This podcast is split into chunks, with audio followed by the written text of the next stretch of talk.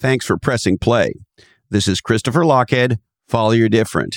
And we're a podcast, or many call us an oddcast, for those who value real, different conversations about how to build a legendary business and a legendary life. And today, this is uh, an incredible, incredible episode. And it's actually the first in a two part series we're doing on entrepreneurship. On our next episode, one of my favorite founder and CEOs, Osman Rashid. He started the $8 billion publicly traded Chegg and now Convo.com. On this episode, one of my favorite people, entrepreneur, co founder of Floodgate Capital, one of the top venture capitalists in the world, according to Forbes magazine. And he's the host of a fantastic new podcast called Starting Greatness. My buddy, longtime friend and uh, colleague, Mike Maples Jr., is here. And recently, Mike wrote a fantastic post called How to Build a Breakthrough. And in that post, he introduces a concept he calls backcasting as distinct from forecasting. The idea essentially is a forecast takes the present and projects it into the future. If you want to produce a breakthrough, a breakthrough is the opposite of that. So he advocates mentally standing in the future, let's say 18, 36, 48 months out or longer, and thinking back to today and saying, how do I want it to be in the future? And building the future of your choosing with this idea he calls backcasting. And that's what we're going to go deep on today. Now, if you're speaking of building the future, if you're a leader or a marketer, right now on Lochhead on Marketing, we're doing the world's first ever marketing pod storm. You've probably heard of a tweet storm. Merriam Webster says a tweet storm is a series of related tweets post by tw- posted by a Twitter user in quick succession. So a pod storm is the same thing, just with podcasts.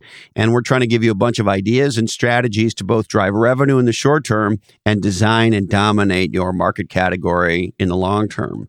So go to lochhead.com and check out Lochhead on Marketing or hit subscribe on any podcast platform, including Spotify, where you can find Lochhead on Marketing. Also, as a side note, every Friday during the Podstorm at 11:30 a.m. Pacific time, we'll do a live Q&A episode on our Facebook group. Uh, you can just search for us on Facebook and you'll find us. Now, as you know, America is ready to get back to work. But to win in the new economy, you need every advantage. And that's where my friends at NetSuite by Oracle come in. NetSuite is the number one cloud business system in the world. And it includes finance, HR, inventory, omni channel e commerce, and much more. With NetSuite, you can manage every penny with precision. Whether you're doing a million or hundreds of millions in sales, NetSuite gives you the visibility and control that you need. And my friends at NetSuite have put together a fantastic guide called the seven actions businesses need to take now. We all definitely need to take action. And you can get a free copy of that at netsuite.com slash different. And while you're there, you will also be able to get set up for your free NetSuite product tour. netsuite.com slash different. And in a crisis, data matters. My friends at Splunk are the leaders in data to everything, bringing data to every question, decision, and action. Visit splunk.com slash D, the number two, the letter E, to learn how to turn data into doing at splunk.com slash D to E. Now, hey ho, let's go.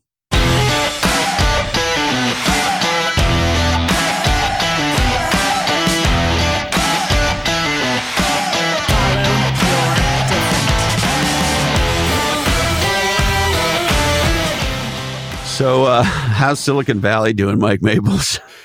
Well, I you know I haven't really set foot in it very much, so I'm just uh, just sheltering in place at, at the at the man cave here in in uh, Ross, California. So, if Silicon Valley's an idea, I guess it's doing pretty well.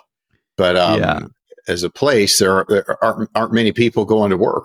Yeah, there are not pe- very many people around. And actually, you know, yeah you and I share many things in common. One of them, of course, is being uh, leaders of the entrepreneurial parade. And one of the things that uh, Silicon Valley companies don't get credit for is many of them, including some of the big ones, put a shelter in place, put a work from home in place before the counties or the state even did. They acted very quickly. Yeah, I agree. And in many ways, Silicon Valley got switched on to this faster than a lot of the parts of the country. And I think the reason is that uh, Silicon Valley entrepreneurs understand network effects. And they, they understood how fast this virus was spreading in China. And they could they could quickly understand that if you know if the R factor gets past a critical point, that it just it it it expands at an exponentially increasing rate and can't be stopped. And so you have to you have to get the transmission the retransmission rate low or it's unstoppable. I don't think that the um, the, the East Coast, for example, caught on to it as quickly. They were they were more interested in like the the narrative. So you know the centers of gravity the East Coast is New York and D.C. and um, politics and um, sort of New York Times type of media. I don't think was as oriented towards thinking about things in an exponential way. But but the people I know here who understood network effect businesses, they were sheltering in place way before even Google was. They're just like, if this doesn't, if if if something doesn't go our way, this is going to be a catastrophe. And they were right. Well, it, it is interesting that a uh, part of the world that has spent the better part of the last 20 years trying to figure out how to make digital products go viral understood how viruses yeah, they're like, spread. yeah, they're like, wow, you know, this is I could only wish for something this viral in my own product. you know, so people were people were definitely switched on to how dangerous it was. And um, how do you think um, the typical venture-backed uh, startup is? I know there's no such thing, but you know, uh, what's your read on on the typical venture uh, startup in Silicon Valley right now? Yeah, um, I heard somebody suggest it's almost like the hand of God, and the hand of God came down and struck some companies badly, not through any fault of their own. You know, if you if you sell to restaurants or you sell to hospitality industry or you're in the hospitality industry, it's hard to even forecast your business. You know, no matter how well you're executing. And then and then the hand of God lifted some other companies up, right? Like Zoom and folks that uh, live exclusively in the world of bits and not atoms. And so I've never really seen a situation where you have a, t- a tale of two types of businesses. You know, most recessions, they affect some worse than others, but they affect everybody badly to some degree. Uh, whereas what we're seeing in this one is that it's almost like a lot of things that were already starting to gather got accelerated forward. You know, telemedicine, uh, remote and distributed work, um, uh, distance learning, uh, remote work infrastructure. And so um, you you could make the case that this has had a, a, a dramatic impact in both directions. Ironically, well, and to your point on hand of God, you know, you think about you mentioned Zoom, and uh, you know we've had Eric Yuan on a couple times, and I don't know him nice. super well, but I know him and well enough, you know, and he seems like a a, a wonderful entrepreneur, and in, in, my estimation, you know, the story of the entrepreneurial uh, immigrant that we, uh, I think, most of us love to hear. Well, I hope we continue to like to hear. Yeah, I hope so. Right, F- fingers yeah. crossed. Um, a little, little, some little. hopefully, it was just some toe stubbing and nothing worse, but we'll see over time. But then you compare that to Airbnb, who again is another one of those stories that is a classic Silicon Valley story that you love. But to your point on Hand of God, Zoom gets catapulted, and what happens to a company like Airbnb? Yeah, I, I don't know. Uh, I think Airbnb will end up okay, but you know it's going to be really hard to know how fast does demand come back, or does it ever come back in the same fundamental way? And it, you know, it really has nothing to do with any of your strategy or your execution. It's or your, even your value proposition. It's just you just you know, it's kind of like um, you know the dinosaurs on Earth, and an asteroid comes down and blankets the sky and the dinosaurs can't breathe and you know it's punctuated equilibrium and uh you know i've this more than anything in my lifetime feels like that that it just kind of this this completely random black swan event out of nowhere and I, I, guess you can't completely call it a black swan because it was predictable. There were smart people that were saying that we were on a path to this happening. And so to be a true black swan event, it would have had to been highly unpredictable. but I think that the the asymmetric power and impact of it, I think, probably even exceeded even some of the most insightful people's projections. And so, uh, this may be a stupid question, but uh, let's just get it on the table. Biggest black swan you've seen in your career? I, yeah, certainly the biggest outlier event. You know, the biggest um, the biggest ripple effect, and um, the the the other thing is just how disproportionately it's affected people. So, you know, we talk about startups that we're working with, but gosh, I mean, that's nothing compared to what it means if you own a restaurant or if you, you know, if you work in some of these industries where you're just, it's not even legal for you to operate. And so, um, you know, and not not many businesses can survive with months without any revenue at all, especially restaurant who struggles to save money to even you know make the payroll month by month. Yeah, we've had some uh, Santa Cruz treasures restaurants. Uh, one in particular, yeah. um, just pack it in. That's generations old. That's an absolute treasure, and you're just like, fuck. Yeah, yeah, yeah. So that that type of stuff, it's hard to know how it bounces back and what what comes back. But yeah. but my guess is it'll be, uh, you know, my my uncle uh, had a sporting goods chain of stores in Oklahoma, in Shawnee, Oklahoma, Norman, Oklahoma, and then he used to sell uh, athletic equipment to high school teams. And he's like, God, I'm so glad I retired. He's like, I, I can't imagine what I would do right now. You know, Shawnee, Oklahoma, nobody's on the streets. You know, restaurants, they're not even delivering, they're just shut down. You know, I remember growing up going to the Hamburger King and like all these restaurants down in Shawnee. None of them, none of them are open, and I don't know if they survive. You know, I don't know how you how you recover from that. Well, and the horrible thing is, of course, many of these places are generations old, and and many of these places are family places. And if you do a slight little bit of homework, what you realize is that 50% of the United States of America works for what I lovingly refer to as a small e entrepreneur. Yeah. Right and yeah. and by measure of innovation and applications for new uh, patents and things along those lines, it's disproportionately to to uh, newer and smaller companies. Yeah, yeah, for sure.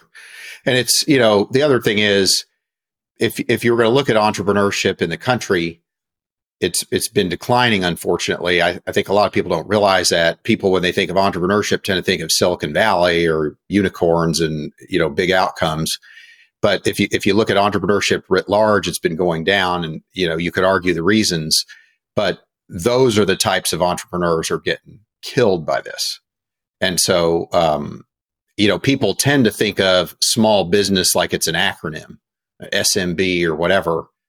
But you know, the, the, it's real people out there uh, trying to make their business work. And now they've basically been told not only is there a massive recession, but it's illegal for you to operate your business. You know, for you to operate your business, it'd be like operating a speakeasy in the 30s under prohibition. You know, you can't, yeah. you legally can't do it.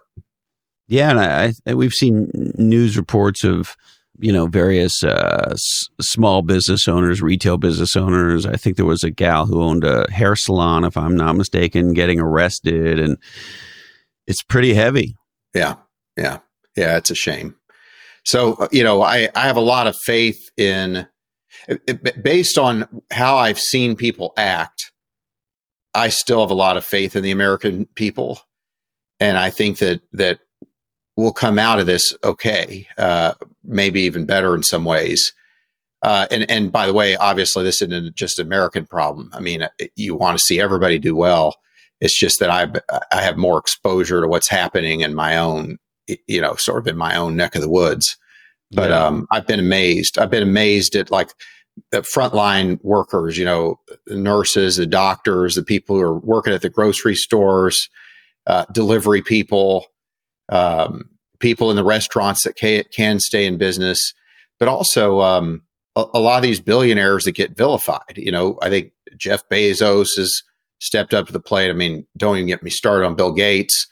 Um, the that's the irony is that the people that um, everybody says their tax money should go to haven't stepped up to the plate as far as I can tell. I don't I don't think they have any answers for any of this stuff other than to demagogue the issue and uh, play politics as usual. And I never, you know, it used to be when we would go to war, have a national crisis, we would all say, okay, let's put this petty stuff aside for a while. Uh, there's a bigger cause here. But I, I, I, don't see that happening. I see it getting politicized by both sides and, you know, in, in a really irresponsible, unfortunate way. But fortunately, I think that the people here are better than our politicians. And so I think, I think, I think we'll be okay.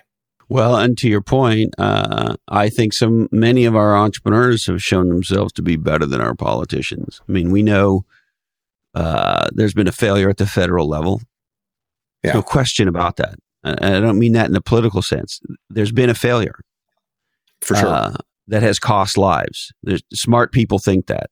Not, you know, and I'm I'm not one of them, but I, I, I get it. That's that happened at the local level. You know, I know here in Santa Cruz, we were not we were not ready. We're I think we're ready now if the current models hold, but there was a tremendous lack of transparency and no real fucking plan. And so, you know, at all levels, right?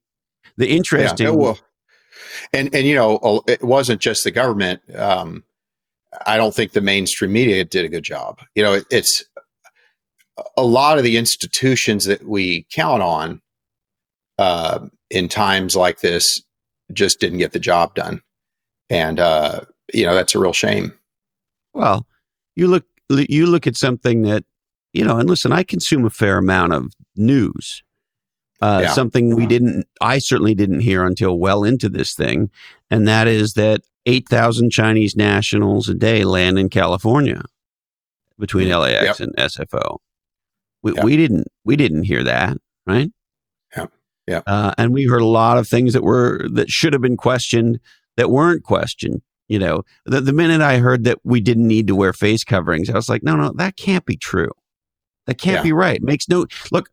You know how much time I spent in medical school, but that just right. a drunken a drunken four year old has questions about that statement, right?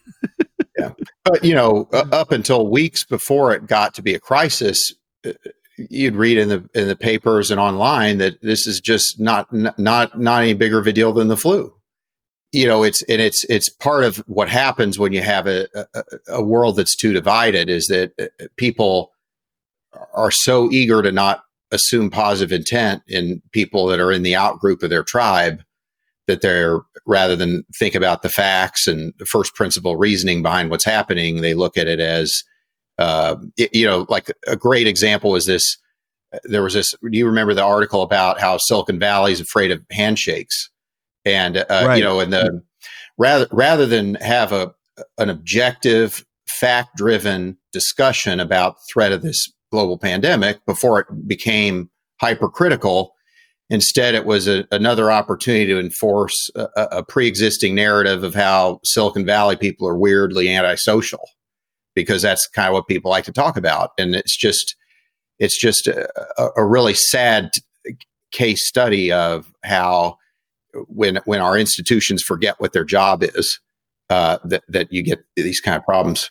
Uh, roughly that same time frame, maybe a little earlier, there was videos going around of um, Korean guys tapping each other in the feet and almost sort of dancing instead of shaking hands. Remember that? Yeah, yeah, I remember that. And people yep. were sort of sending that around, making sort of, you know, in some cases less overt, in some cases more overt jokes about, oh, you know, those kooky Koreans or whatever. Like, like, oh, fuck, come on. Uh, you know, look, it's like 9 11, right? Oh, nobody saw this coming. Well, it turns out a shit ton of people saw this coming, right? And now, of course, you know, there, as you know, there have been people who've been monitoring this and afraid of this for more than a decade.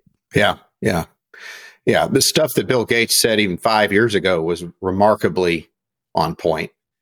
Uh, and it's just, you know, it's a shame that that it it took this happening for us to decide to take it seriously. But in the end, we got to move on, and we've got to, you know, we we've got to we got to get better for it. You know, you know Bill Gates. Your dad worked with him for the formative early years in micro at Microsoft and you've heard all these crazy conspiracy theories that you know people are the Alex Joneses of the world are spreading about him. What what's your reaction to that? Well, let's see. Maybe, maybe I should start with. Um, hopefully, this isn't a shaggy dog story, but one time, um, Bill, Bill, was in uh, Houston to visit with Compaq, uh, uh, uh, uh which was you know the company used to be an independent company before it was acquired by HP, and they because he was uh, in the area for Halloween, my dad invited him over for Halloween, and we had um, a whole bunch of people there, and um, my dad was nice enough to sit me next to him at the table. And I'm like, you know, Bill is a really smart, thoughtful guy. You know, he d- doesn't like to make a lot of small talk, or at least he didn't at the time. And so I thought, well, I'm I'm going to make sure that I've really studied for this. You know, that I have something to talk to him about that he'll find interesting. And so I I found this obscure essay by uh, Alan Greenspan written in the late 50s about antitrust law. And at the time, Microsoft was in the midst of this antitrust case. And so I, uh, I said to him, um, you know, we, you know, it, it, didn't take much to get him to talk about the antitrust case. And so he gets to talking about it. And, um, and I said, well, you know, there's this article written by Alan Greenspan in the late 1950s that uh, backs up a lot of the points that you're making here. And he's like, "Oh yeah, I remember that essay." And he he knew it. Um, he knew it better than I did. And you know, I had studied it and gotten all ready for this thing. And then he said, Well, what else are you reading? And I said, uh, Well, I'm reading this book called Into Thin Air by this guy named Krakauer. You know, is this about this climb on Everest? He goes, Oh, great. You know, I'm having lunch with him next week. And he could recite the last 15 people who'd climbed Mount Everest. Um, I have never seen anybody in my life who can remember what Bill could remember. My, you know, my dad would tell me he'd have meetings with him at Microsoft and they'd argue about something and Bill would say, well, that's not what you said three years ago when we talked about it this way. And my dad would be like, what are you talking about? And afterwards he'd go look in his email and search it. He'd be like, I'll be, I'll be damned. He was right every time. Uh, and so I sit there and I think, okay, who would you want to be going after these hard world problems? I know my pick. Um, you know, I've just, I've just never seen anybody like, there's a lot of smart people in business but when you meet Bill, you're like, for once, people aren't exaggerating. He really is that smart. And so I'm like, you know, if if he wants to use those smarts to go chase pandemics and climate change and infectious disease and uh, you know clean water, you know, hey, God bless him. You know, at, at least somebody smart is chasing it. At least somebody, you know, I'm pretty confident he's thought a lot about it uh, based on my limited exposure to him. And and you don't have any concern that he's using um, chemtrail infected Bigfoots to install 5G to infect us all to make money on the vaccine? Um, I'm pre- I'm pretty sure not. I you know um, I think if he wanted to do that stuff, he'd probably it'd probably be way worse than it is. He's because he's so effective at his job. but um, uh, you know, this the stuff that people come up with on these conspiracy theories, it just blows my mind. I just it's funny. I don't even t- take it seriously enough to get upset about it or disappointed about it. To me, it's just absurd noise to just ignore. Well, I probably get upset about it enough for more than both of us because I think I think some of the look. I like a good big Bigfoot story, and you know, if you want to talk about UFOs and shit and all that, that's all fun but uh, I think there's some real damage being done by these uh, conspiracy people right now that is uh, that is not helpful. Uh, to your point, you yeah. know, we should be on a war footing, and and we should be unified in that war. Right, I totally agree. You know, we're the entire and it's the entire world fighting an, uh, a near invisible enemy and we need to we need to get into a posture like we got into when we uh, in World War II and when we decided that this was an existential threat and that failure is not an option.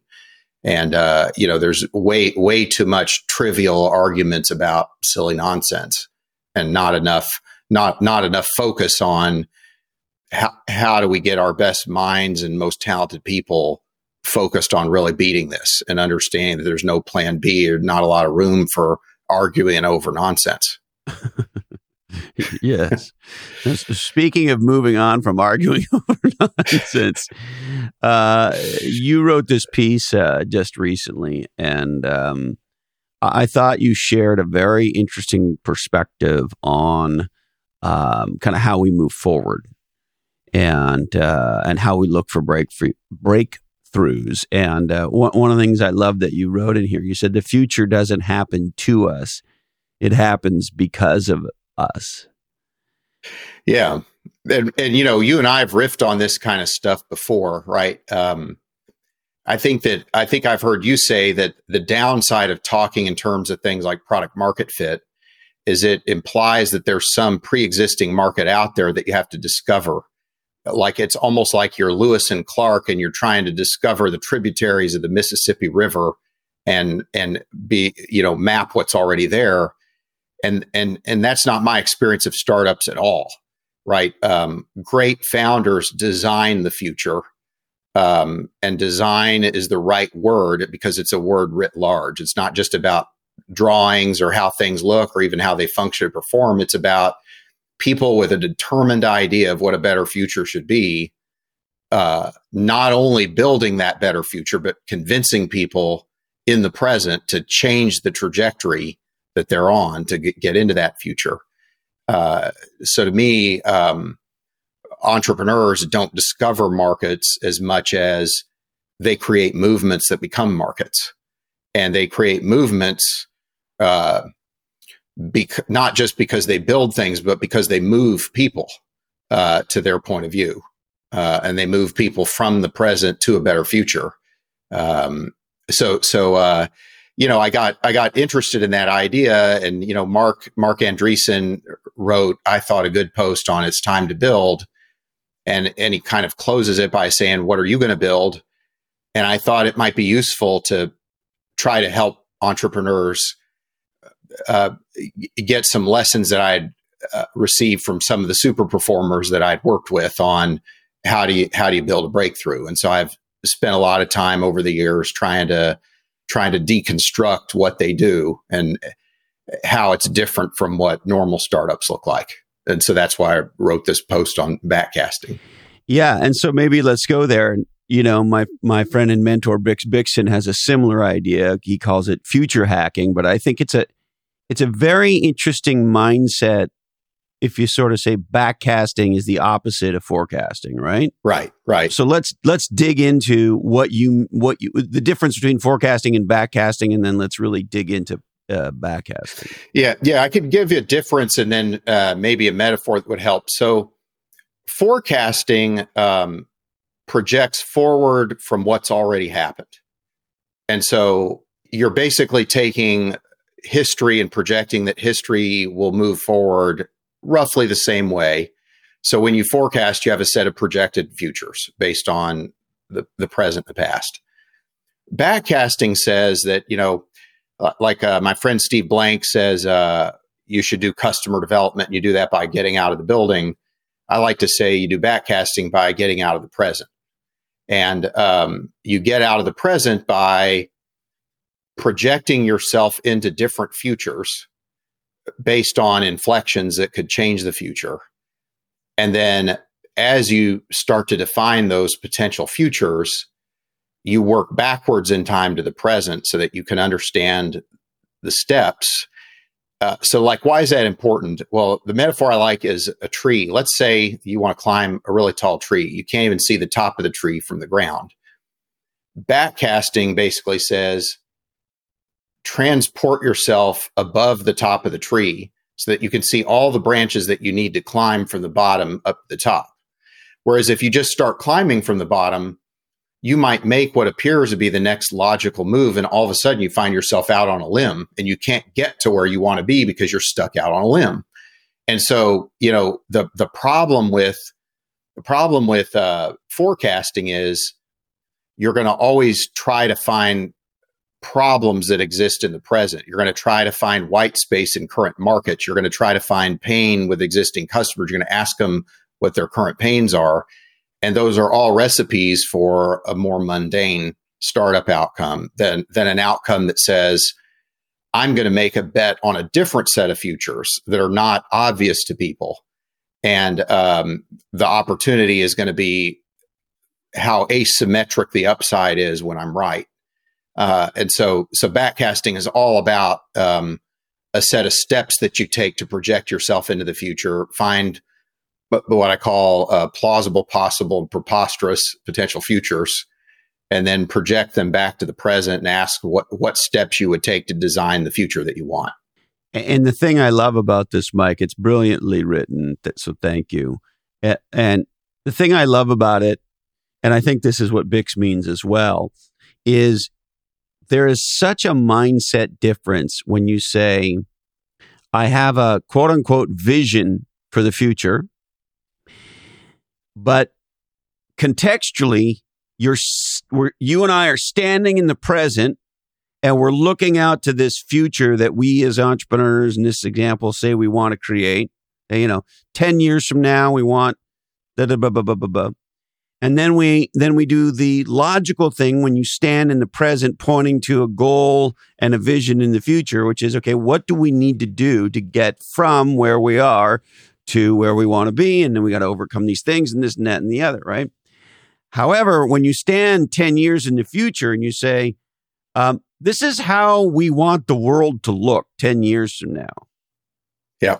And then you backcast to the present and you say, how do I get the present up to my future? That's right. And and and it may sound like a mind trick bullshit, but it it here's here's here's the, what I love about it. And you you tell me. I think when you do this backcasting, it allows you to be a little bit more of a dreamer or a pirate. In other words, you look back and go, well, if I have this outrageous vision, I look back and I go, yeah, but like the entire medical system needs to change at about step four here for my vision to come true. Yeah. If you're if you're forecasting, that seems like in in insurmountable object. If you're backcasting, you look at it and you go, I don't know how we're going to do that, but unfortunately, we have to do that if we're going to make this happen. And it just it's somehow, and maybe I'm being silly or optimistic or alcoholic, but it's a little more whimsical and feels a little easier when you say, I've already produced it. I'm standing in that future and I'm looking back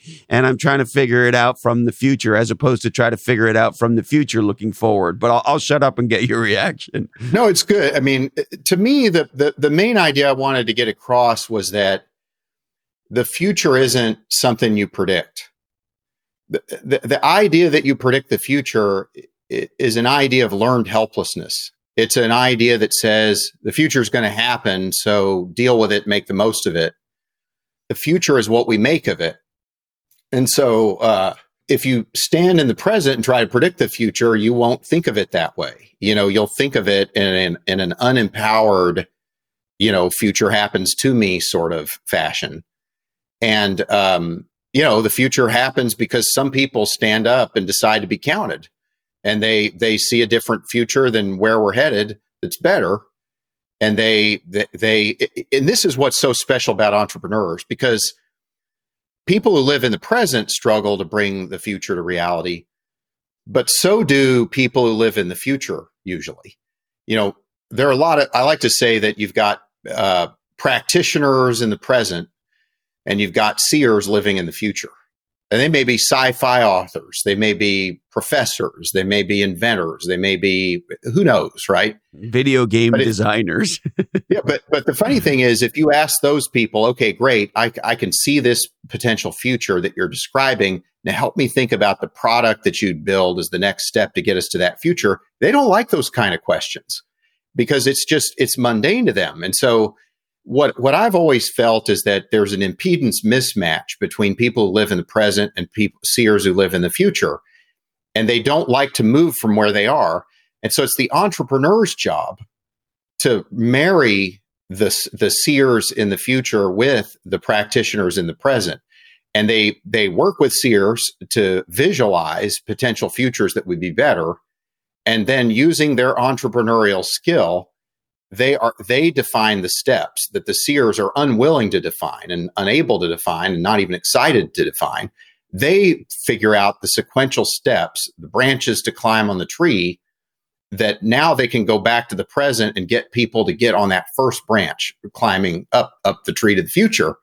And um, that's why it's so rare to see great entrepreneurs because you have to live in both worlds and you have to speak the language of both people and you have to like oscillate between the the vision of the future and the pragmatism of the now uh, to make it real. and that's why you know they're you know the great entrepreneurs are national or global treasure, right? They're just they're they're people that should be celebrated in my, my opinion because they're just so profoundly valuable to this world. And, and they also have to. There's there's almost always a bet, even if it's well planned, on some miraculous event and or some luck, right? Like I'm just I, well, as you're talking, I'm thinking about Henry Ford. I'm like, yeah, I'm backcasting as Henry Ford, and I'm looking to the present, and I'm standing in the future that we now understand. Of course, I'm like, yeah, uh, well, and there's the part where the federal government creates a national roadway system. yeah, yeah. Totally. You know, like when when you're when you're when your backcasting requires that, like you're fucking backcasting. yeah, and and you know you bet you better find a way to sell cars before that happens. Right, right. Uh, so you gotta so, if you if, if the barrier to success is a uh, interstate highway system, um, you got to find the bridge from the, the the cruddy roads, gravel roads we have now, and that because otherwise we're never going to get there from here, right? That's what you're talking about. It's that ability to go yeah. from the road system we understand today to the, the the the gravel roads we had then, and figuring out how you get make all that happen, go from the past to the or go from the present to the future that you want. Right, and if I was, you know, maybe one of these days I'll write a follow up to it, but um, when you backcast, right, there's all these steps from the the future that you believe could happen to the present. But with each of those steps, you try to anticipate what the barriers will be. So, like for example, with um, uh, cars, there was this thing called the red flag laws. I don't know if you've ever heard of this, Christopher, um, but um, they would say that you know cars uh, uh, t- make horses afraid. And so therefore, if if a car is coming up the street and there's that somebody has to be in front of this car with a red flag, waving the red flag, uh, to make sure that if there's any horses in the vicinity, everybody will be informed that this dangerous, scary, loud car that scares horses is coming. So, you know, why was that law passed? Really, it was passed by the the people who don't want to see a different future. It was passed by the lobbyists who didn't want to see cars replace horses. It was passed by the buggy whip salesman. It was passed by it was people who said, "Hey, you know, cars go faster than horses; they work better." But if I can force somebody to walk in front of a horseless carriage with a red flag and wave it, a lot of a lot of the upside of cars isn't going to be realized. And so, uh, you know, you have these you, you have these people all along the way who who want to stay in the present, who construct reasons for the the better future idea to be to to and and the the thing they always fall back on is safety. You know, they all you know um, when the you know Austin City Council gave uh, Lyft and Uber hard times all about quote unquote safety. Uh, when the when the phone companies when uh, phone deregulation happened and different handset vendors could manufacture different phones. I, I don't know if you remember growing up, like every phone was just the same phone. It was like this beige phone. Maybe you could get it in orange or a different color, but it was the same freaking phone that everybody had. And uh, the telco said, "Well, that it won't be safe to have these other better phones. You know, there's more of a likelihood that in an emergency call, the call won't go through, or maybe they'll just randomly explode if they come in red." That's right. So you know, there's always some uh, some uh, disingenuous appeal to safety to try to stop this stuff from happening. Now, I love that insight. That's an important one to keep our eye on, particularly now. So, uh, a bit of a stream of consciousness, and then I really want your reaction. So, been talking to, trying to talk to some smart people. Uh, you know, Kevin Maney of late comes to mind, and but a lot of smart people I've been talking to say, look, this whole idea that we're going to open back up, um, that we're reopening the economy and all this sort of stuff, that's not what's going on at all. That February is over. And essentially, there were a set of mega trends. You mentioned some of them, telehealth and you know Zoom and things like this, that were me- mega trends that were on track anyway. That now have gotten more than likely meaningfully, exponentially catapulted forward. Right? I right. I, I don't know that I would want to own a lot of office space where white collar knowledge workers go to work.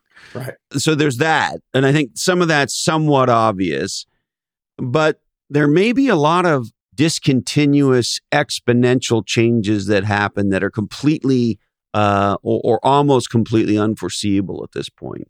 And so here's the aha. Are we, as a result of this black swan, is this a dislocation that, like lots of others, creates massive pain and suffering, both health and and and economic, but also like a birthing almost. Birth is a, a new thing on the other side, and that potentially C19 is an accelerant and a and a creator uh, to some degree of a whole new level of innovation on the backside of this thing, or am I just trying to put you know uh, whipped cream on dog shit?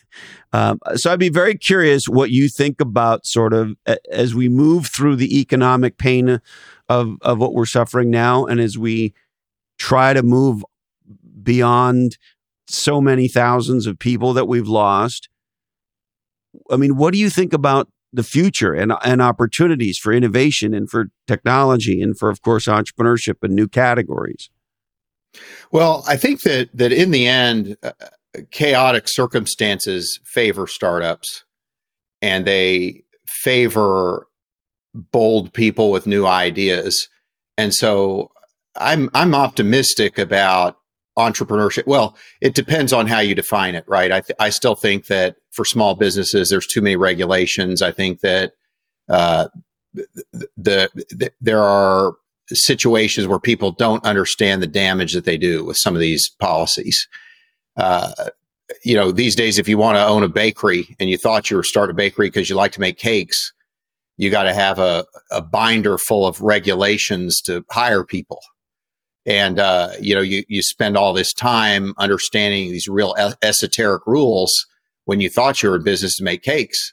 And so uh, you know i think that the red tape has re- really really been painful. And i think that unfortunately covid-19 has had a disproportionate impact on those people through no fault of their own so when I think of entrepreneurship, it's the stuff closer to closer to me, the the tech startups that try to have escape velocity, glo- go after global markets, and I think that um, over time the, it'll be clear that some great startups were started in this in this time of massive change, uh, because I think that still waters are not good for entrepreneurs, but raging waters that are chaotic and unpredictable that's that's the entrepreneur's game.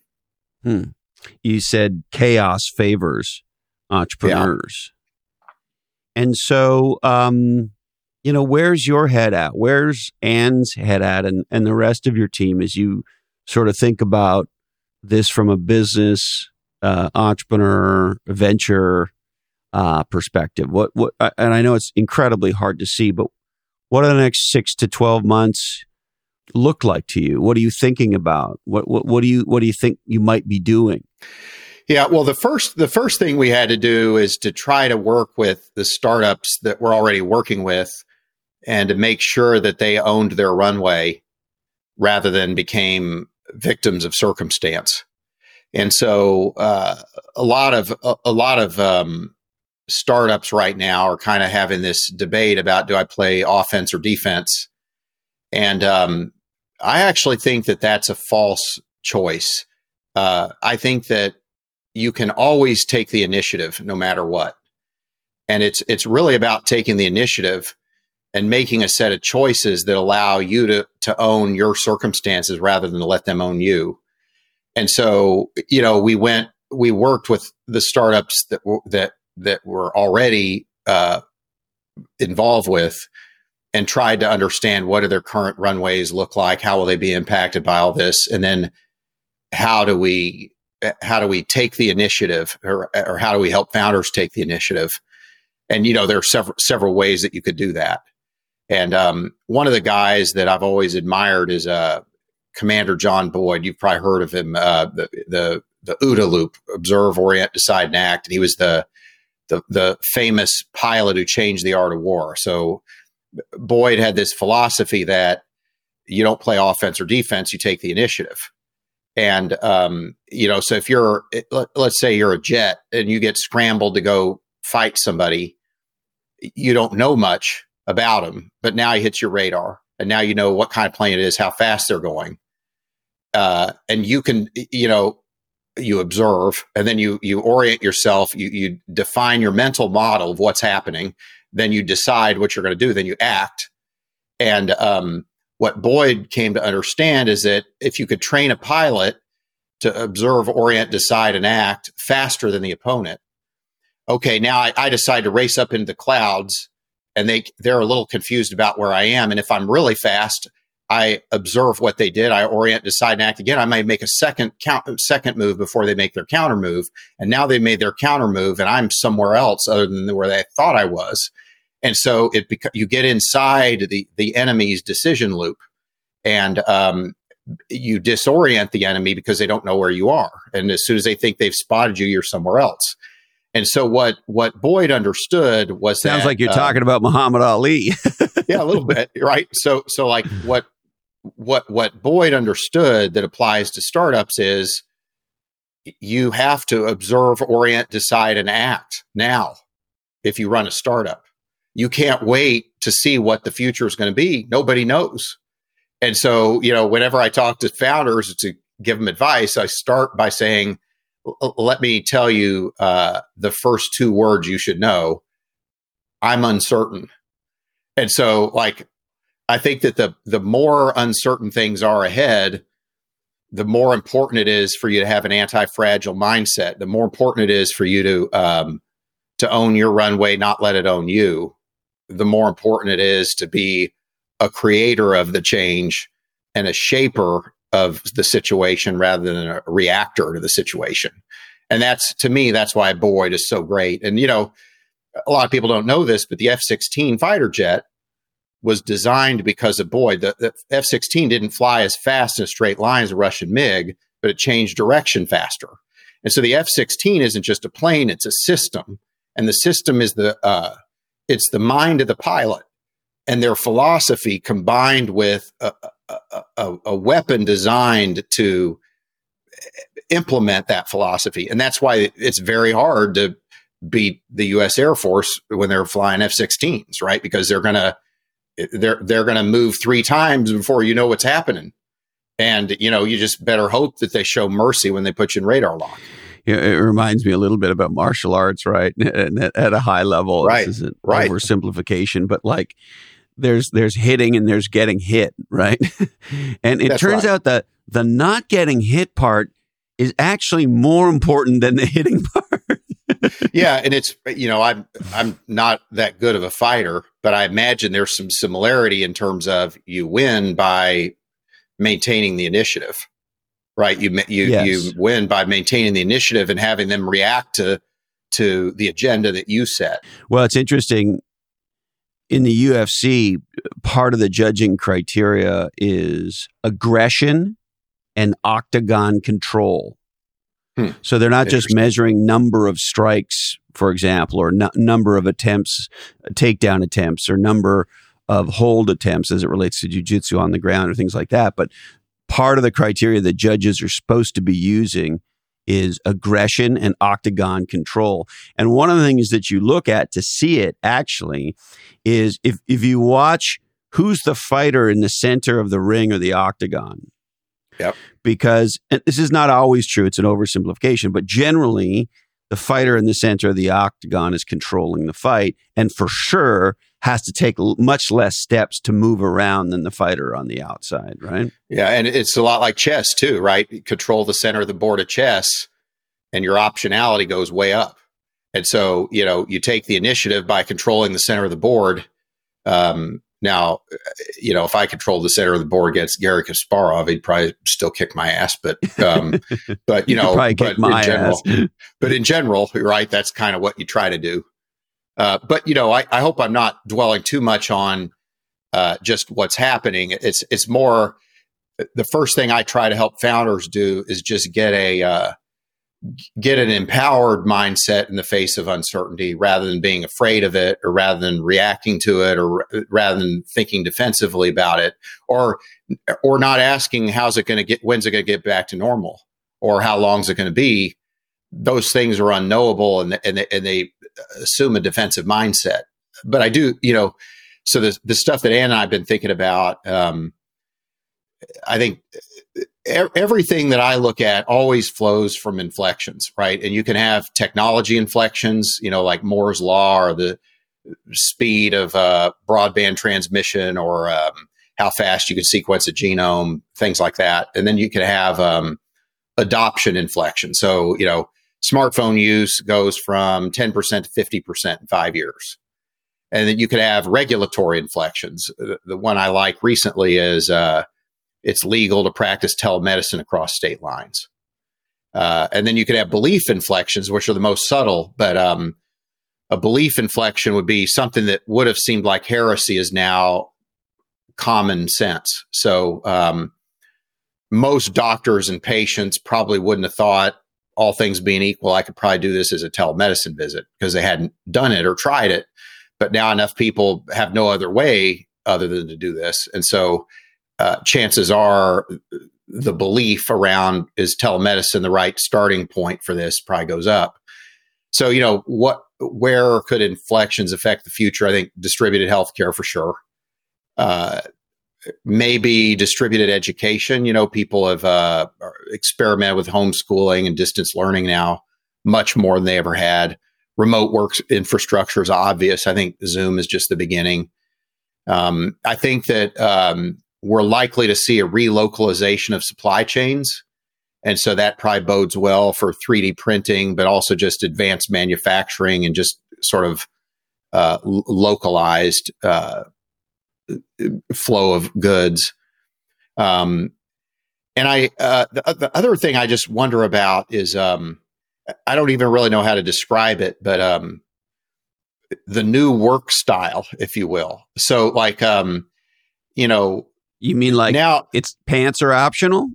that kind of right, new work style. yeah, yeah, exactly. So, you know, you got, um, you got fewer commutes, you got fewer flights, you got fewer trips to crowded places like Starbucks. Uh, You've got um, it's a little bit 21st century Drucker esque thoughts, but rather than the organization man, it's you know what is the new work style, and uh, you know how does that um, you know people talk about work and life balance, but now maybe work life is combined somehow, and um, maybe you have a fractional career where you're um, you know, you're working for multiple companies at the same time rather than just have one company that you work for.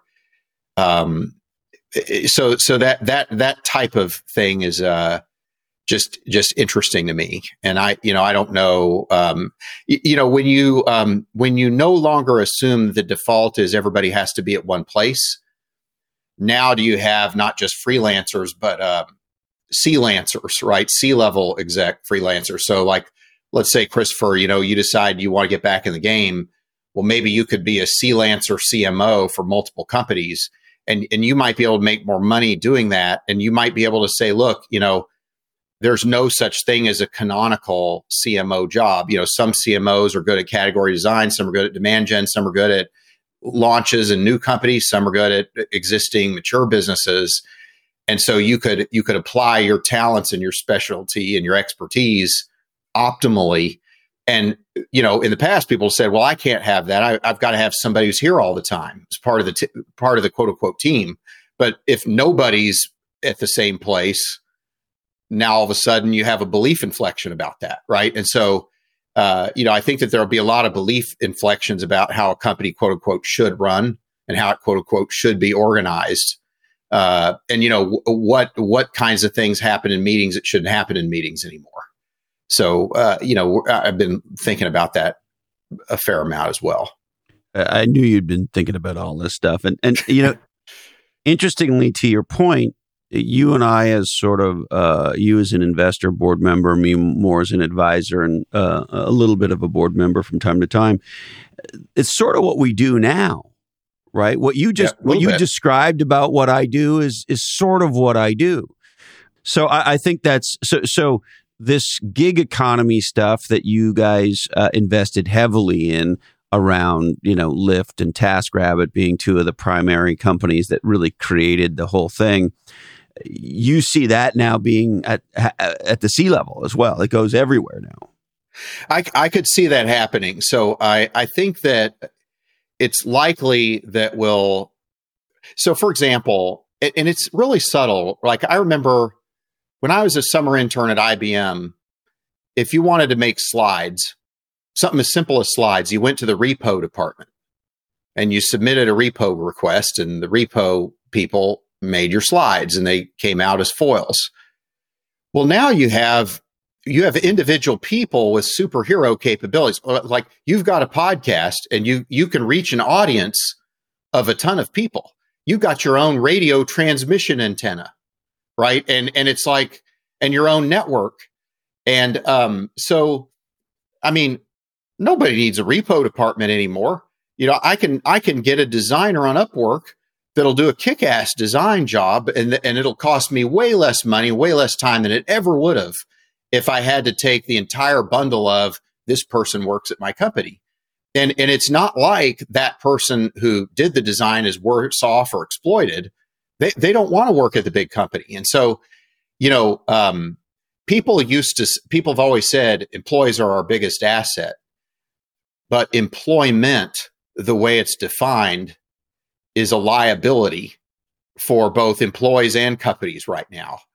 And um, you know, could you just say that again, Mike? Yeah, yeah. So like you know, people say employees are your biggest asset, and they they it's like as a platitude, but big E heavyweight employment is a liability, and it's not a liability because employees are liabilities. It's a liability because employees are um, forced to take a bundle of services that their employer provides not very efficiently or well and, and, and they endure that set of they endure that set of quote quote benefits uh, to be full time employed at a company, and then similarly the the the company has to pay these huge expense burdens. And so the other thing I've been interested in is um, imagine an unbundling of social contract services, if you will. And then, um, you know, if I'm a freelancer or freelancer or whatnot, uh, I can I can get those services a la carte. It's kind of like on prem versus AWS, right? I can I can get the services I care about a la carte, and rather than depend on a, a, a vertically integrated mega corporation with a repro department uh, and just massive org chart and cogs in the wheel to provide that for me, uh, I go to the network uh, and I and I consume it on the fly, however much I need, according to market price. I also believe, and you know, Heather and I wrote about it, niche down this idea of a coming niche-nado, right? That yeah. this world that you're describing, it also allows me, if you assume the world that you're describing makes people more competitive, uh, and if you assume the world that you're describing allows people to double down on their strengths that are most valued. Right. Right. right. So I think about myself as a CMO. There's certain strengths I have that are fucking superpowers. Right. right. So right. category design is the primary one. M and A would be an example. Um, um, um, going public is an example. You know, and there are others, right? But so yeah. if you said, "Hey, listen," um, and now I don't want to go do this, but if I let's say I niche down on I'm the I'm the IPO CMO. Yep. Yep. You bring me you bring me in a year ahead of the IPO. We lock and load the category design. We line the whole thing up so that we use the IPO not just as a financing event, but as a as a category uh, design event, and it catapults us into the leadership position. And we go public, and I get out. That that could be a niche down thing that somebody goes and does right? Right. And when right. you get to be really good at that thing, you are the woe man or the man at that thing. Right. So I look at it like um, the, the the 20th century was organizations, hierarchies, social contract between the employee and the company. But now I look at um, now I look at it more like it's a it's a network, but not a network in terms of local area networks. It's like a network in the sense of the word that the internet's a network and all of us are nodes in that network. And all of us have a, a niche down specialty that makes uh, each of us uniquely the best at some certain thing that's valued by that network. And the way you succeed in the 21st century economy is you give the network what it wants based on your superpowers. And uh, you no longer affiliate yourself exclusively with the company you work for. You affiliate yourself with the network writ large and you you advertise the value that your node adds to the network and then the law of supply and demand matches your superpowers with the people who are desperate for it in the network and then by giving the network what it wants you prosper. And so uh, to me that's kind of the world that we're headed into.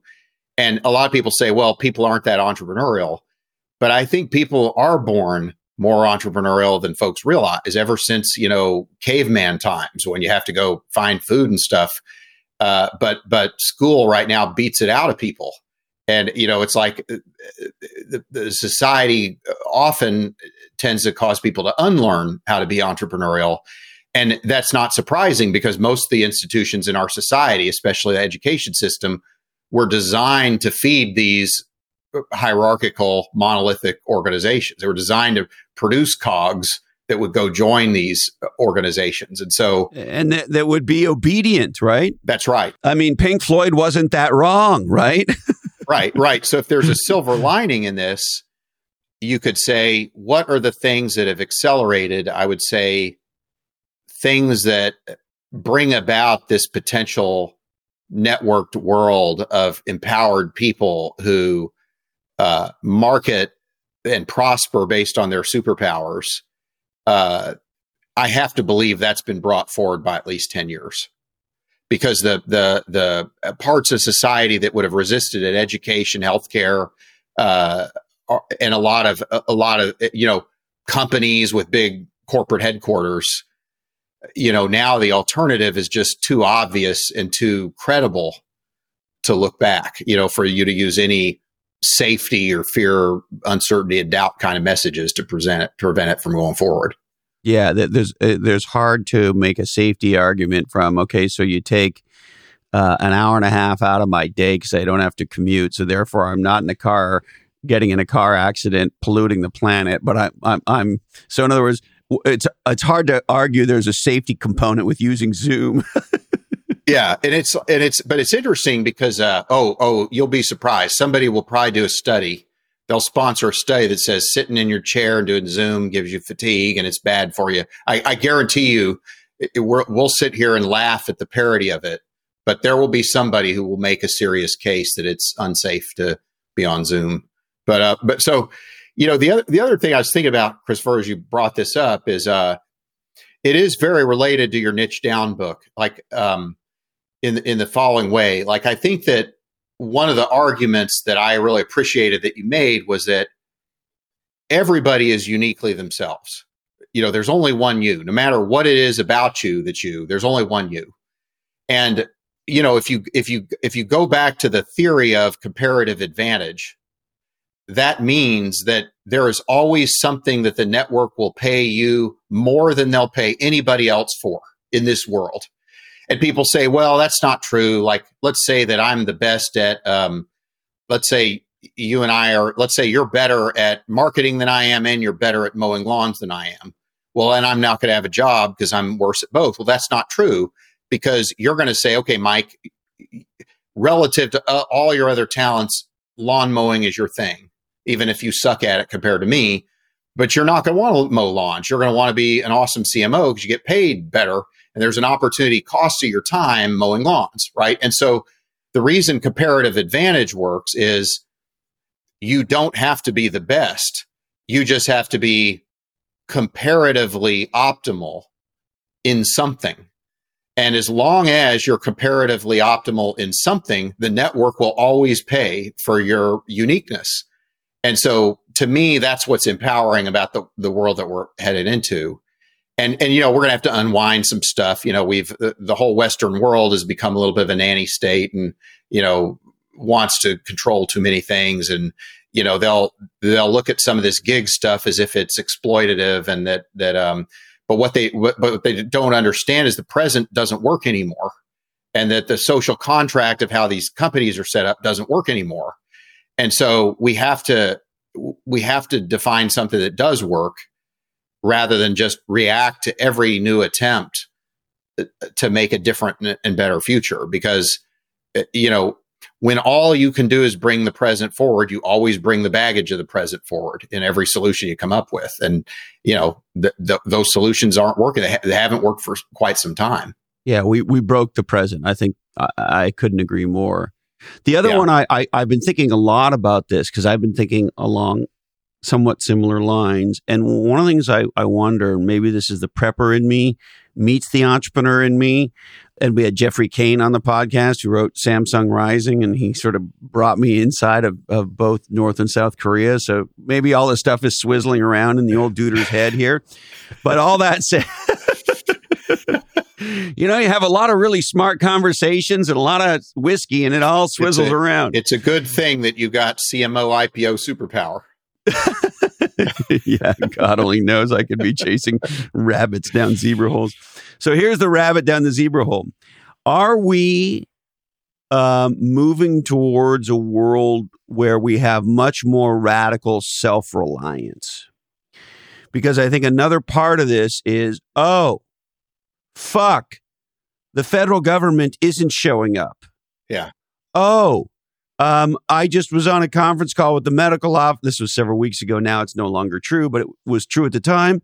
I got on a conference call with our supervisor, county supervisor, and medical health officer that said we have a, a forecast for a hundred uh, people who need ICU beds and ventilators in Santa Cruz. We currently have 25, and we're trying to stand up another 25. So me being me on the call say, okay, Dr. Gheralducci, um, what happens to the 50 people?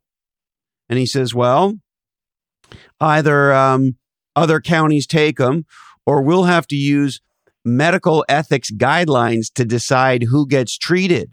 Yeah. Yeah. And I'm sitting there going, well, am I the only guy in my community that is absolutely outraged that we have a we have a current at the time, not the case now, but at the time, we had a fucking set, a forecast and a plan that said potentially 50 people die in Santa Cruz, and we're just going to have to live with that. That's what the fucking guy said on the call, right? And so, anyway, what's my point? Whether it's the economic impact on this on businesses, realizing, holy shit, we need to have more cash on hand because without it, you know, we're, we're waiting for the federal and the state government to come bail our ass out, and we don't like that. That's also true at the individual level. It's like, well, maybe having three days worth of fucking savings is a really bad idea. How do I put myself in a position where I can actually begin to build some uh, financial security for my family, um, et cetera, et cetera? And look, I also I don't want to be a shit. I understand there's people who are not, you know, have a, would have a very hard time doing that. And we have a, there's a lot of shit wrong in our world that not everybody can go do that. I understand that. But what I've been wondering is, will people wake up and go, you know what? What part of this says to me is we're on our own. We've sort of expected, you know, Mother America to take care of a bunch of shit and a Mother America didn't take care of a bunch of shit here. And maybe I need to empower myself. I need to be creative. I need to take responsibility. Uh, or, or is that, is this some, uh, whiskey induced libertarian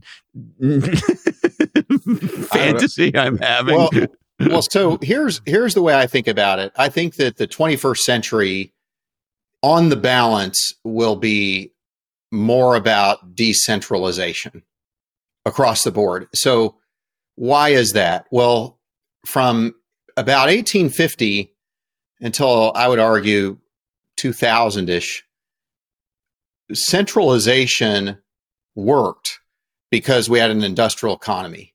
So if you're gonna if you're gonna produce widgets, you make money by having economies of scale and distribution. It's about mass production, mass distribution.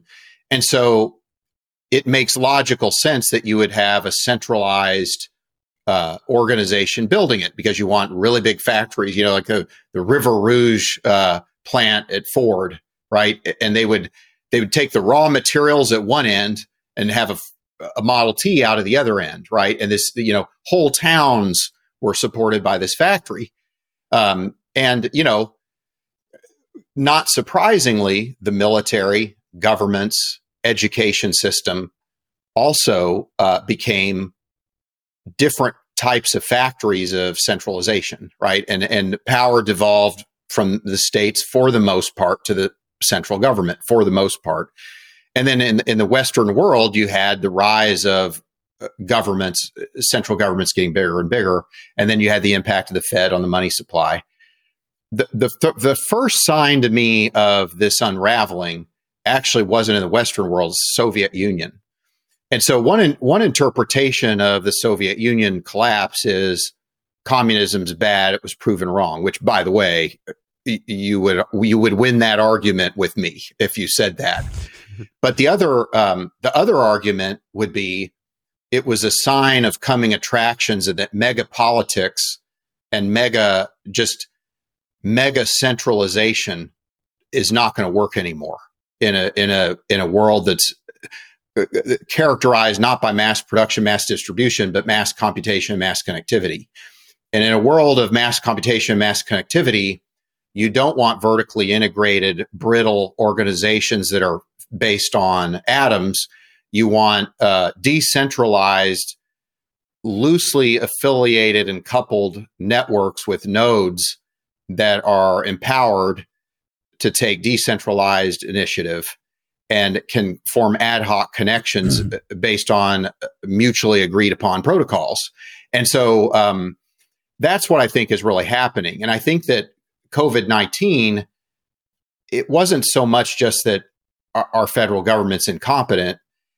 I believe that it was a, it just showed again that they can't deliver services efficiently in their paradigm no matter how hard they try.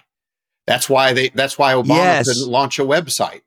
And it's like what what it what it told me was not so much that the government is leaving you to fend for yourself. It's that the, the way our government's structured is not yet matchable to how society makes progress and how society produces the future.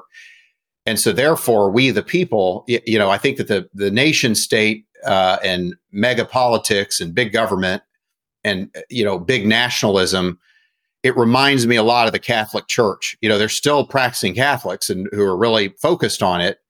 And you know i'm i'm as nice to catholicism as the next guy but i don't think about it all the time. And my guess is 100 years from now there'll still be patriotism but it'll be patriotism in the sense that people are patriotic to the catholic church it won't be you know 500 years ago you had to be freaking patriotic to the Catholic Church because the Pope was a big deal and he like had had huge influence. But now the Pope kind of has a lot of influence over people who care a lot about the Catholic religion. And and you know, I'm not trying to get into a religious thing here, but I think that the the nation state will be like that 100 years from now. 100 years yeah. from now, yeah. the central government won't affect day to day life very much, in my opinion. And and to the extent that it does at all, it'll be more for religious reasons than for any reality based impact they're having you just look at the fact that we're so much in global business, right? Like all of us have friends all around the world, people that we communicate and collaborate with and work with. And, you know, to your point on you got a laptop, you can you can create a radio station and a media company. I mean, I forget what the f- latest number is, but you know, we've been downloaded in over 160 countries. You're like, what? I didn't even know yeah, there were 160 yeah. countries. Yeah, like, how's I mean, that even possible, right? So totally. it's like and and and and you know the friends that you have in the Philippines and the friends that I have in India and vice. We love them just like we love the guy and gal who was on our street when we grew up in the in our hometown, right? Yeah. There's no yeah. there's no country anymore. Yeah. So, and I mean, I think there is, but um, I, I just think that the the the role of the central government is going to be more about protecting rights where they have a unique ability. You know, like if, if somebody declares war on the United States, I'd like the U.S. Army to be effective. Um, and, and, and, you know, I'd rather have the U.S. Army there than have the, the Ross California Marin County Army militia fighting against the Russians if they declared war on us, right? So there are there are times when economies of scale matter. We could bring down some Canadians with some Molson and some canoes.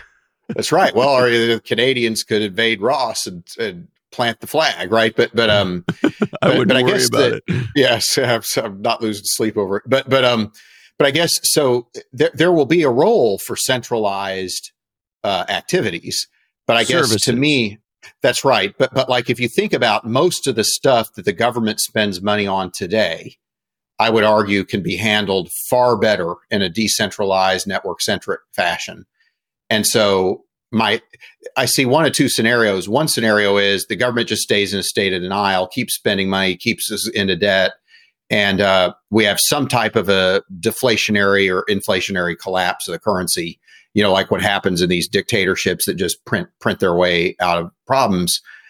The the other approach that I think could happen is um, the government progressively comes to realize that they can't afford these unfunded liabilities. And what they're better off doing is re redistributing them to the private sector and networks and, um, you know, get, getting, uh, education, healthcare, all these, all these businesses that are spiraling costs out of control onto a different cost curve, which is more similar like plasma TVs, computers, smartphones, you know, because otherwise we're headed to a world where a doctor's visit costs a million dollars and a plasma TV costs five bucks.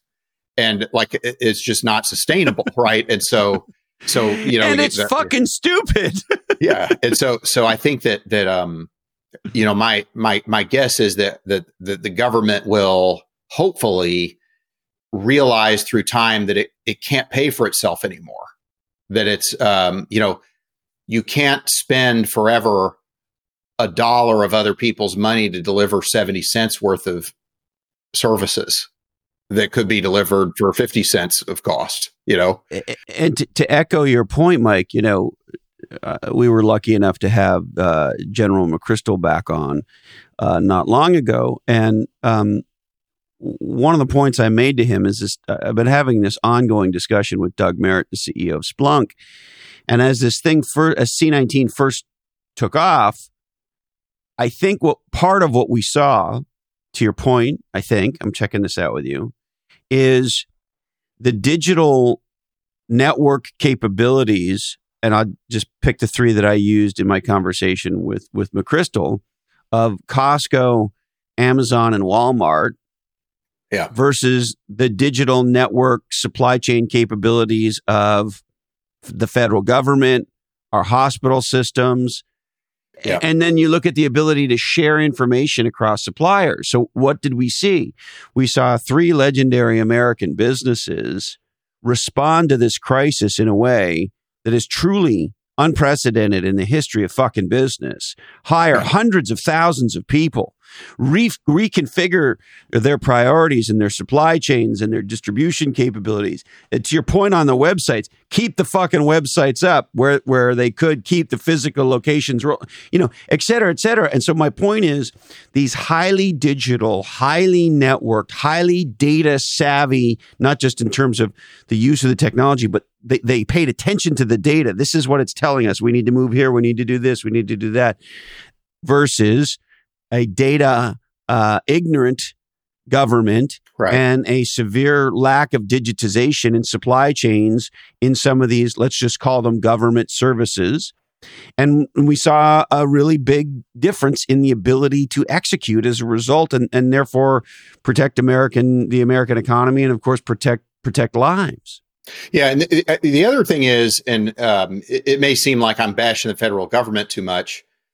You could say the same about much of the Fortune 500, right? So, the, in um, the Fortune 500, in since I, I, think uh, the last numbers I had was since like 2010. I could be wrong. I, we could fact check it, but my understanding is that since around 2010, um, maybe in the last 15 years, Fortune 500 companies have um, uh, paid back uh, paid back about three and a half trillion in dividends and bought back about three and a half trillion in stock. And so th- that's that's greater than seven trillion dollars worth of what I call fake growth. Um, fake growth is growth theater. It's it's um, uh, I'm going to pretend that my stock price is going up by buying back shares. So there's fewer shares and the, the average price per share goes up. You know, IBM's now borrowed over $100 billion just to buy back their own stock, borrowed money, 100 billion, over 100 billion dollars just to buy back their own stock. So it's not like they're just using their profits to buy back stock. These companies are borrowing money at below what interest rate should be because the Fed is jacked with the money supply. Then they use it to buy back their own shares. Does that help employees? No, because you know it's not creating new jobs, not creating new products, it's not advancing the standard of living in any way. It's just letting managers who own shares get paid more because they get a share bonus because the stock went up, and it lets well, the shareholders. And the other thing too is, more. look, yeah. I, I may be overly simplistic. You're a billion times smarter than I am. Buying back stock isn't that like a press release that says, "Hey, uh, we don't have any fucking ideas, so we're going to buy back our stock." Yeah, there. So there's a perverse honesty to it, right? So there's um um there's kind of an acceptance to it. And I bet you that if you said, um, if uh, uh I haven't had the time to run the numbers, but I was thinking about um, asking somebody to help me create what I would call, in fact, if any of your listeners ever want to do this together, the fake growth index. And it would be share buybacks divided by your market cap. And I bet you that you would discover that the highest fake grower index companies are the ones that really didn't do much of anything to help with COVID. And they, they, you know, because they're like, okay, how are we going to get bailed out because we don't have enough money on the balance sheet? You know, these airlines, um, they they go into bankruptcy all the time, and when they start making money, they they they take their profits and they buy back their own stock. And so now, you know, uh, it seems pretty clear they'll get they'll get bailed out by the government. But you know, do the airlines have a good data supply chain? Hell no. You know and you, and you wouldn't be able to convince them to um, if if you wanted to. And so the, the, the companies that i've seen do uh, acquit themselves well well in this they have uh, you know data that flows through their networks and they're highly resilient and they're able to get data in the hands of the right people at the right time. The the success of our response to covid in hindsight, will be a success of decentralized networks acting at the edge, whether that's Amazon, whether that's um, you know local citizens who just decided to make a difference, or whether it's the heroes on the front lines who staff these hospitals and stayed in the grocery stores. Those are the people who are going to bring this country back. It, it won't be the people that you would have expected or that you would have thought get paid to do this? Preach it from on high, Dr. Maples. I'm sounding like John Belushi in Animal House. well, as long as we don't start looking like John Belushi in Animal House.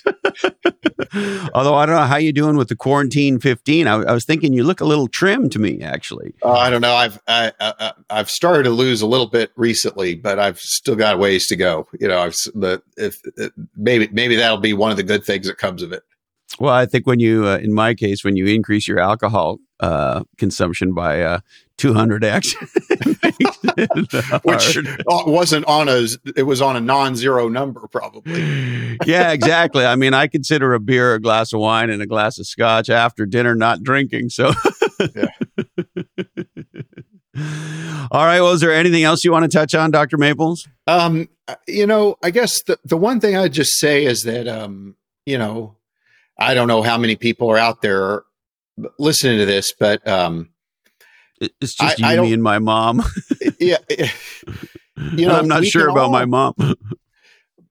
all of us can design a, a, better world. You know, it's it's not just um, you don't just have to have a startup idea or or even a business idea. You know, Elvis Presley had a song, right? And and uh, Einstein had a formula, and and uh, Rosa Parks, you know, was pissed off because she couldn't sit on a bus, and um, you know, MLK had a dream. And so the, the future isn't just about backcasting for creating some startup powered by Moore's law that's going to have a billion dollar exit. The, the future is something that we can all choose to actively participate in. The world around us was designed by people who felt that way, not by people who are smarter than us. And like all of us can build things, all of us can change the rules rather than blindly follow them if we want to see a different future that's better. And, you know, the present ain't working so well. And so, I mean, I just hope that if, if nothing else, that people who are listening to this realize their agency in uh, kind of uh, forging a path to a better world. Just like everybody is their unique niche, like as you express in your niche down book, everybody has their unique contribution to offer to having the world be the, the, the world as we make of it. And, um, you know, everybody, every single person who listens to your podcast. So that's what I hope is, uh, you know, everybody finds their own Archimedes lever to move the world, no matter, no, you know, no matter what their niche is. So, and I should probably, that's probably enough John Belushi for me. no, I, I love it. And I, I think it's true. And when evil brings a knife, love brings a tank. That's right. And, and I agree with you, Mike. I think this is the moment of our time. And I think those of us, not all of us are in a position, and I understand that if you're if you're not.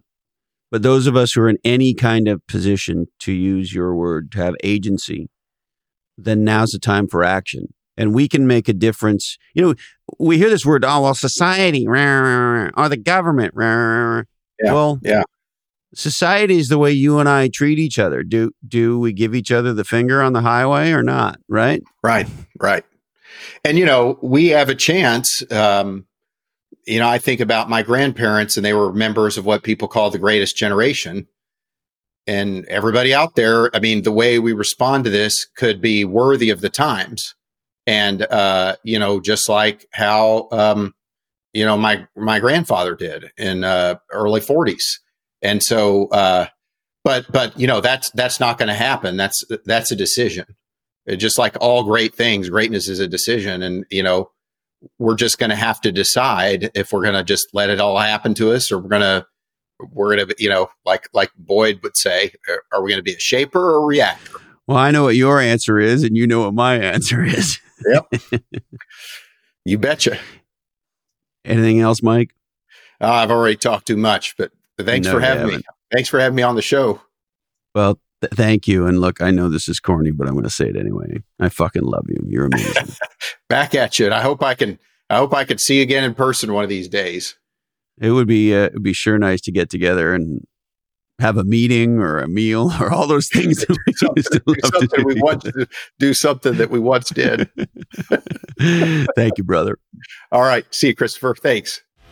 Well, there he is. I sure hope you enjoyed that conversation as much as I did. And um, we would appreciate you just a little bit more if you shared the legendary Mike Maples with everyone you know right now. Most podcast apps have a sharing uh, uh, feature right there uh, on your screen. All right, we would like to thank the legendary Mike Maples. You can find him at floodgate.com. And also, if you check the show notes out for this episode, you'll find a click through to his legendary new uh, blog post.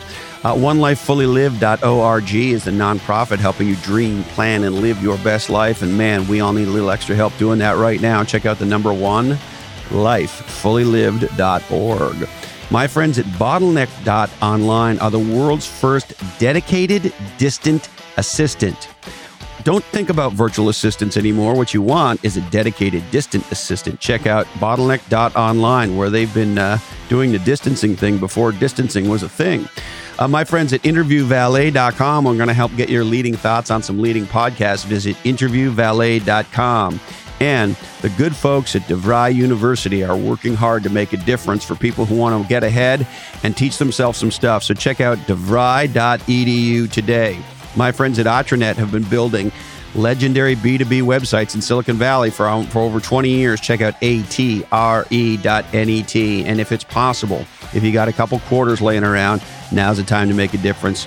Uh, check out your local charities, food banks, faith based organizations, or anyone else you want. Uh, Doctors Without Borders, so many others making a difference today. Make one if you can. All right, I need to remind you that today's information is provided to you solely for informational purposes, and this oddcast is the sole property of the Lochhead Oddcast Network. As always, we need to warn you that the creators of this oddcast have more than likely been consuming copious amounts of libations. Uh, we are edited and produced by the legendary Jason DeFilippo. If you love podcasts and you love technology, check out Grumpy Old Geeks with Jason and his partner Brian Schulmeister. Uh, technical awesomeness around here by Jamie J and Sarah Knox, and they build lochhead.com for us. Show notes by Diane Gervasio, and Candy Dandy keeps all the trains running on time. Remember to spread podcasts, not viruses. Keep your hands up and your chin down. George Carlin was right. Listen to Lucinda Williams. Only buy pasture age free range eggs. Thank you, Candy Dandy. I love you, Mom and Dad. And hey, Colin. This oddcast really ties the room together, doesn't it? Today, our deepest apologies go out to Kim Kardashian. Sorry, Kimmy. We just ran out of time for you. That's it, my friends. Thank you so much. Please stay safe, uh, stay legendary, and of course, until we're together again, follow your different.